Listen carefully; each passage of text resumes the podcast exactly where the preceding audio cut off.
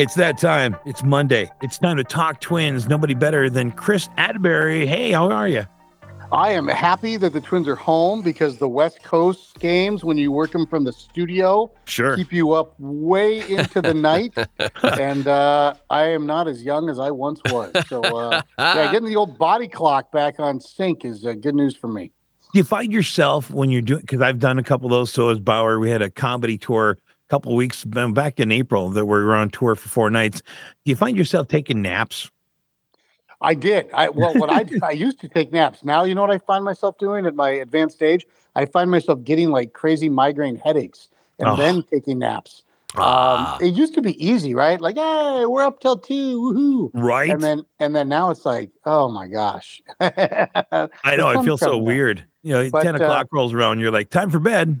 uh, but we're we're through it, and the games were all competitive. They didn't turn out the way we wanted them to, but uh, they were all really interesting competitive games, which I'm I'm grateful for, and haven't had a whole lot of dogs, which is good, and uh, and again, quicker than they used to be. So I guess I should be thankful for that. We're still in the fight, 25 22. I mean, what are the teams out there that are, are taking off right now? Everybody in the American League East is good. Um, so our division, as we've discussed, is not good.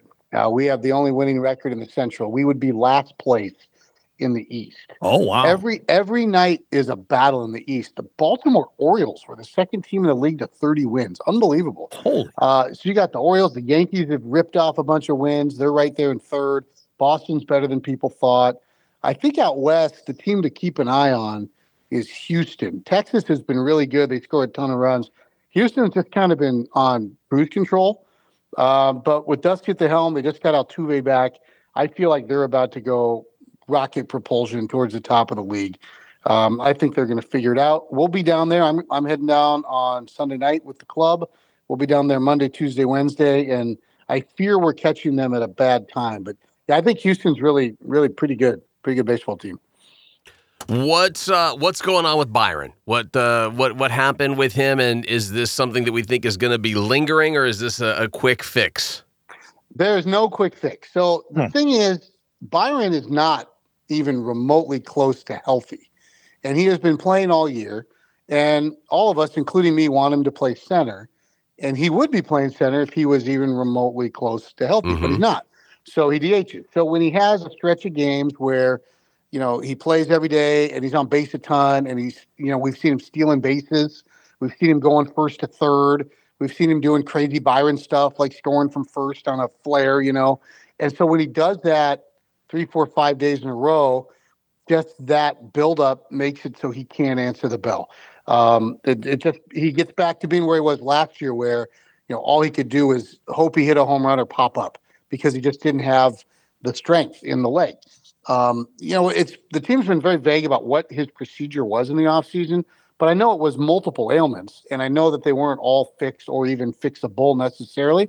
And so it's just he needs to take a day every once in a while, not unlike a player who's completely healthy you just need a day Mhm. of rest. But when he takes a pounding over the course of a couple of days um, because he's stealing bags or he's going first to third or he has some of those types of days, then he's going to need some rest once in a while. And you know, if he's just hitting homers or or, or striking out and he's not on base, you know, when he was 0 for 25, he, he could play every day. He didn't run. And so right. uh, he didn't take a pounding on those those dangerous joints of his. So yeah, I, I think he'll be okay. I mean, I, I don't think this is a IL sort of thing, but we just have to accept that even though he's our best offensive player by a mile, um, by any metric, he's doing it at you know somewhere between seventy and ninety percent probably. I know one of the stories we've been kind of following, and, and Jake has been up on hoping for and holding his breath uh, to see if Royce is going to be headed up anytime soon. What are you hearing about that? So Royce cannot legally come up until the 29th Ooh, okay, because okay, he's on the he's on the sixty day injured list. Okay. Mm. So when he's on in, on his rehab and he hits two home runs, everyone's like, "Call him up, call him up." Right, It's right. like, well, you can't. He's on the 60 day injured list. So he can't go anywhere until the 29th. When he comes off the 60 day, he can then either be optioned to a minor league place or he can come to the big leagues. And so I think he's doing great on his rehab.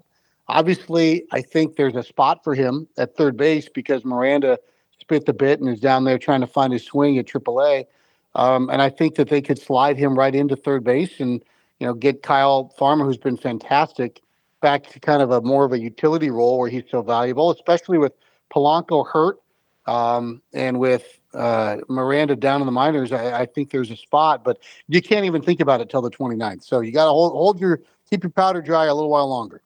Who else? Who else is on the the uh, the short straw or the short uh, list for coming up? Yeah, you know, most of them been up, right? Like, unfortunately, mm-hmm. almost everybody's here.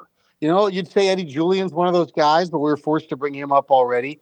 Um, we've seen Wallner already, um, and right now, I, I, don't think we'll see Wallner again really soon. I hope we don't. I think Matt really would benefit from staying down there and playing every day and just getting his swing and doing his thing. I think we're going to still see a bunch of arms, and I think there's probably a bunch of arms that we don't even think of. Like you know, like they're not necessarily prospect guys. I think of a guy like Kody Funderburk, who you've probably never heard of, and I wouldn't nope. recognize if he broke into my house right now and demanded all my money. But he's a guy who's who's left-handed, who's putting up some numbers, and and you know we've only got one lefty in the pen with with Thielbar hurt, and our bullpen, frankly, has, has not been lights out of late. So I think you'll see some arms. Probably would be the next wave of of guys that get promoted. Um, and it's funny because like last year we brought up occasionally out of need guys like you know Yennier Cano, and we're like, oh, who's this guy? He's he's just a guy, and he's not very effective. And we released him, or we, we I think we traded him to Baltimore in the Jorge Lopez deal, and now he's the best reliever in baseball. He went from being terrible for us to being terrible for them in AAA to being terrible in spring training to suddenly being the most effective reliever in all of baseball. Of so course. With bullpen guys, like you just never know. You know, you're spinning a wheel, like the wheel of fortune, and you might just land on on on a special guy who catches lightning in a bottle. Kind of like right now, Brock Stewart's our best reliever. You know, and I don't think anybody had that on the bingo card. No. and well, now, uh, if, if, you look at the uh, the games ahead of us, uh, the Giants coming to town. What do you look for uh, for us? Is it going to be mostly defense? With the Gigantes, uh, I don't know what to expect because they are, I think, a lot like us. I think they have some talent. I don't think it's performing at a consistently high level. I think their bullpen has struggled at times. I think that they are infusing some youth into an older team. And so they're hovering just a little under 500, and they can go from being really good to really bad, like in the blink of an eye. And that's kind of where we are. You know, we're pretty good, right. but we're not great. And I feel like, like on that road trip, Dodgers are a good team, Angels are an ant team, and we just kind of uh, against the Dodgers, we played right with them, but then they would make one more play and win the game, which is what good teams do. Mm-hmm, and right. against the Angels, somehow, even though I think we're better than them, we kind of played down to their level. So it's a neck mm-hmm. and neck photo finish, and whoever makes the one play wins, and they did it twice. So we lose the series, you know? So I feel like were I a predicting force that will probably play down to the Giants level and just kind of be tight games and then see who can make the one play. That's what we did with the Padres. That's what we did with the Cubs. You know, each series came down to the final game. They were all close. Um, the one outlier is on days when we hit the ball in the seats, we look like world beaters. Right. And on days when we don't hit multiple home runs, we look very, very pedestrian. Mm. Let me ask you this: when when we have problems, when we get people on base, but we can't finish out the inning, does the manager start thinking maybe I change the batting order around a little bit?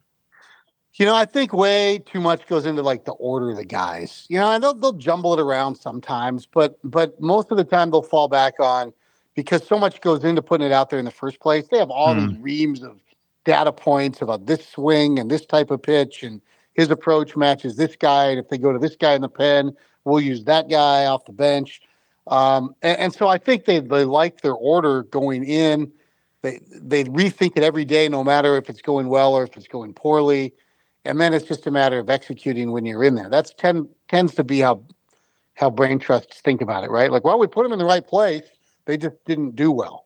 you know, that's that's right. the easiest way for management to uh, uh, to put it. So uh, they they put a lot into it every day in terms of thinking that they always have the best order. One thing I think that we've been a little hamstrung by is when you lose Polanco, it was a switch hitter who you play every day. Sure. That affects their ability to do what I thought Rocco was doing a really good job of. And I give Jayce Tingler a lot of credit too, of, of the mixing and matching within a game. You know, okay, well they went to their left-handed reliever in the in the middle innings, so we're going to our right-handed bats off the bench, knowing that because we have two switch hitters in Castro and Polanco, when they go back to a right-handed reliever, we can flip that script again and move an infielder to the outfield, outfield to the infield, and be versatile enough to always have an optimum matchup. I, I think they were really good at that. I think Willi Castro proved to be a critical, critical guy in allowing them to do all of that stuff. I think he's been better than anyone could have imagined. Um, he can run, he'll steal a base, he can play good defense at seven positions. You know, he, he get on base, he's bunted for hits.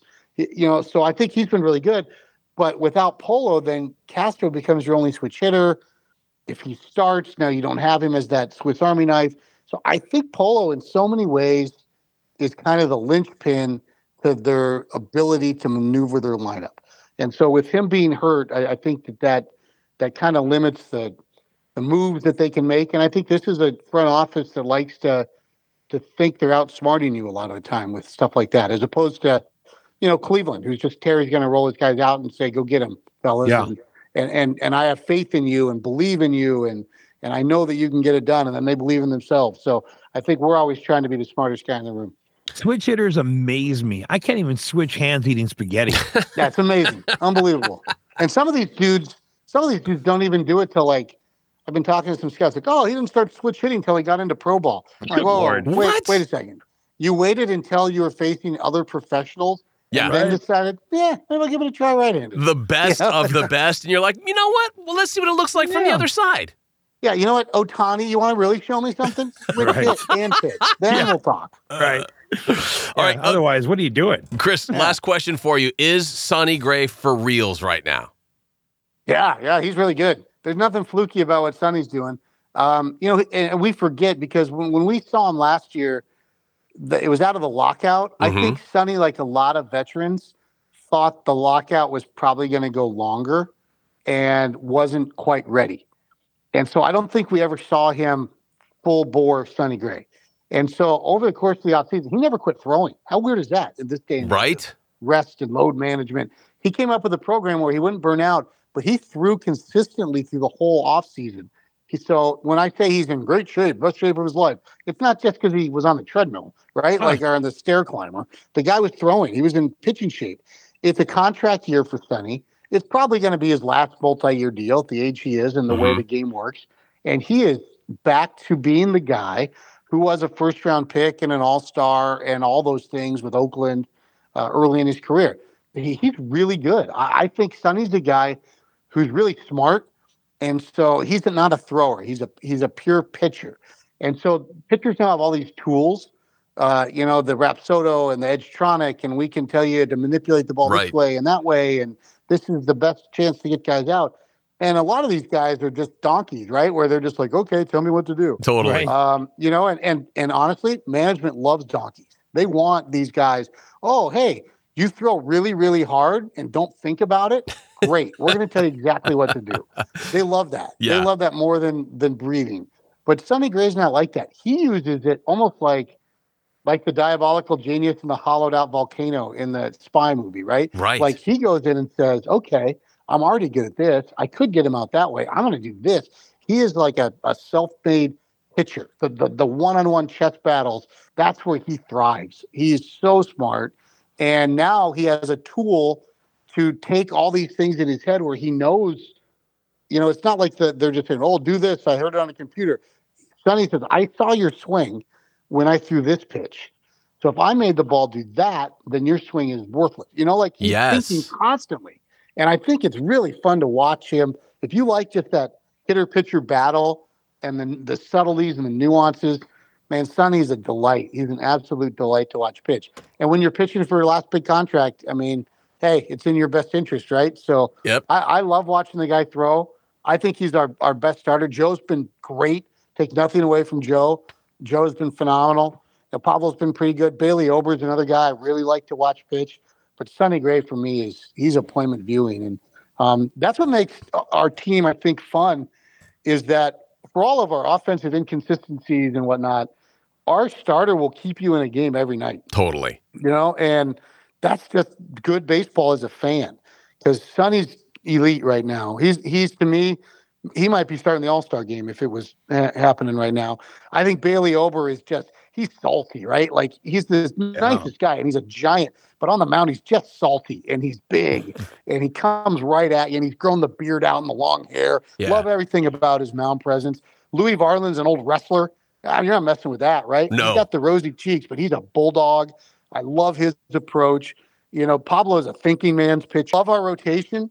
Um, and I think Sonny has a huge impact on all the younger guy craft. So yeah, he's more than for real right now. I don't know if you caught that, Jake, but we have now a brand new nickname for Sonny, which is Sunny Delight, according to from what I hear from from Kris here. Sunny D should be his new nickname going forward.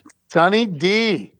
Yeah. Well, Sonny Kris, D. You remember Kris, that what's your nickname? What's your nickname around the, the ballpark? Yeah, what do the My players call you? Um, I have a lot of them. Most of them I can't say on the radio. um, in the studio, they call me Chuckles. Um, Chuckles. Yeah, Chuckles. Um, and it's it's said with derision. Um, so Anthony LaPanta, who does a lot of the TV work, um, and he does the wild, you know, and he when he's around the ballpark, he calls me Huckleberry. Um, and well, I've known him forever, and his kids call me like when when some his Dad. younger kids would meet my me and my wife, they'd be like, "Oh, Mrs. Huckleberry, nice to meet you." Like I think they thought that was my real name. So somehow Huckleberry turned into Chuckleberry, turned into Chuckles. So Okay. yeah, I get they call me Chuckles at the ballpark, but uh, that's that's the only place that I get that. That's always in the studio when I'm in trouble. when you're in trouble. All right, got it. Yeah, All right, Kris, thank you so much for taking the time to talk Twins with us today. We'll check in with you again next week.